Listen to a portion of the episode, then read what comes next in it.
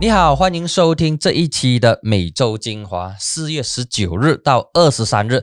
同样的，我为你梳理三个值得你关注的新闻事件，它并不是单一的新闻哦，而是我把相同类型的把它们 group 在一起，把它们整合在一起。呃，第一个事情呢，就是我们一定要关心的，就是疫苗跟疫情的课题。那么这一个星期啊，病例不断的攀升，已经是连续一周。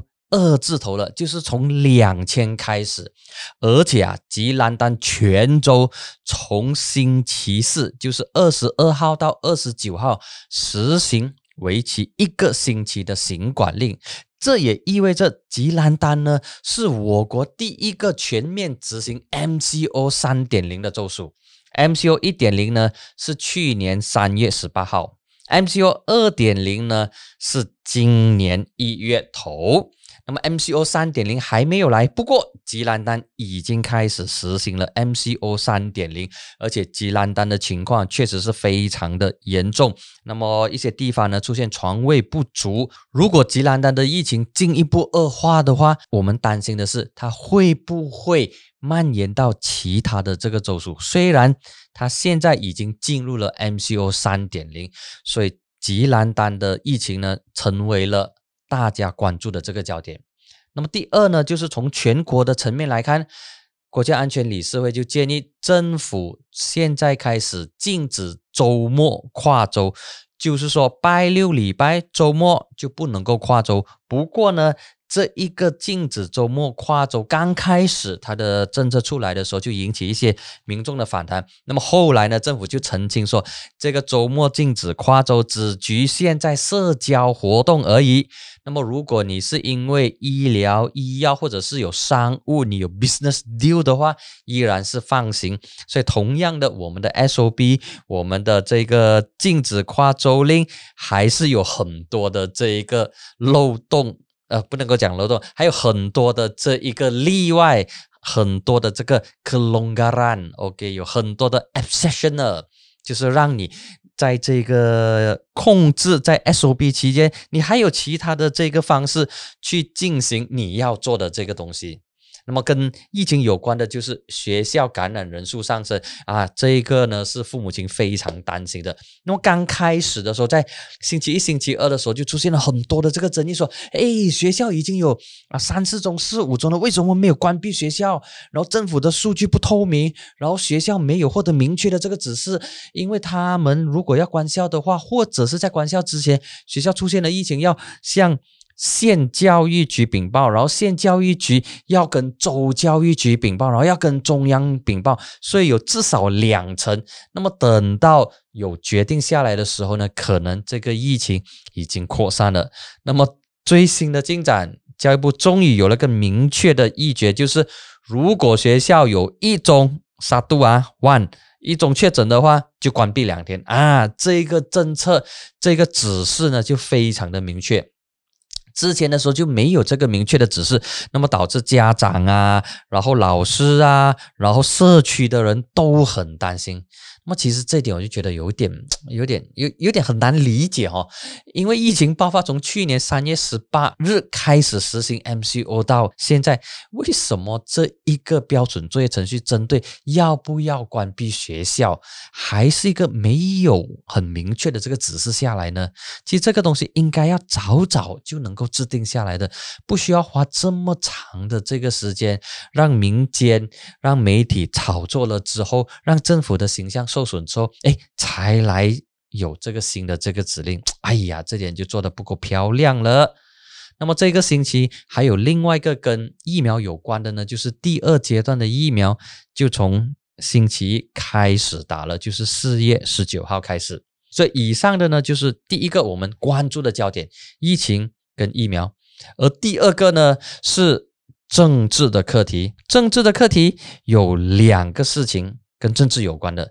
第一个就是，喂，老马要炒掉杨美莹哦，诶，这个东西呢是来自刘振东出版的这个新书，而这个新书呢主要是写林吉祥，写行动党老大的，但是在这本书当中呢，他也有一些的这个篇幅提到西蒙执政二十二个月期间的一些啊内情，一些的这个内幕，包括老马要炒掉杨美英，原因呢就是杨美英在这个啊吸毒场课题上呢是不听话。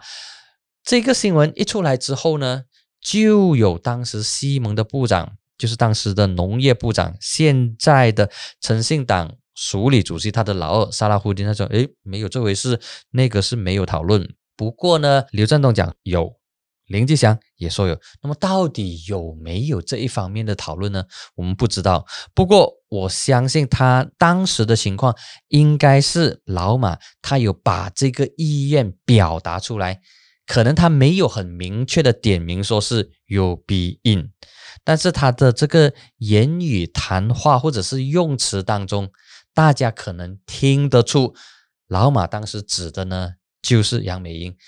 老马当时指的这些可能会涉及部长职位的调动，可能就是这个部门，就是全民最长、名字最长的部门啊，能源、科学、科艺、气候变化。还有这一个啊，环境部长，可能他确实是没有提到杨美英的这个名字。当然，这个是我单方面的这个猜测，不然的话，林吉祥或者是这个刘振东，或者是其他火箭的这个部长，不会这么紧张的要在当天就马上开会讨论，而且这个过程当中。刘振东也描述的很详细，比如说在啊首相署的第几层开会啊，然后找了谁呀？比如说有有去见了当时的这个副首相嘎万啊，然后也有拉姆一定进来开会啊之类的这个东西，我相信这个东西确实是存在，只不过没有老马没有很明确的把那一个名字点出来。不过在政治圈上。在政坛上，相信大家都心照不宣。老马指的是谁？老马要换的人是谁？不需要画出来。这个呢是跟政治有关的。那么还有另外一个跟政治有关的，诶，这个呢就是华人大团结。哦，My God！当我看到这则新闻的时候，是来自行动党老大林吉祥的这一个呼吁，我马上就联想到三个字：阴谋论。Conspiracy 为什么这个东西这一番话是来自林吉祥提出来的呢？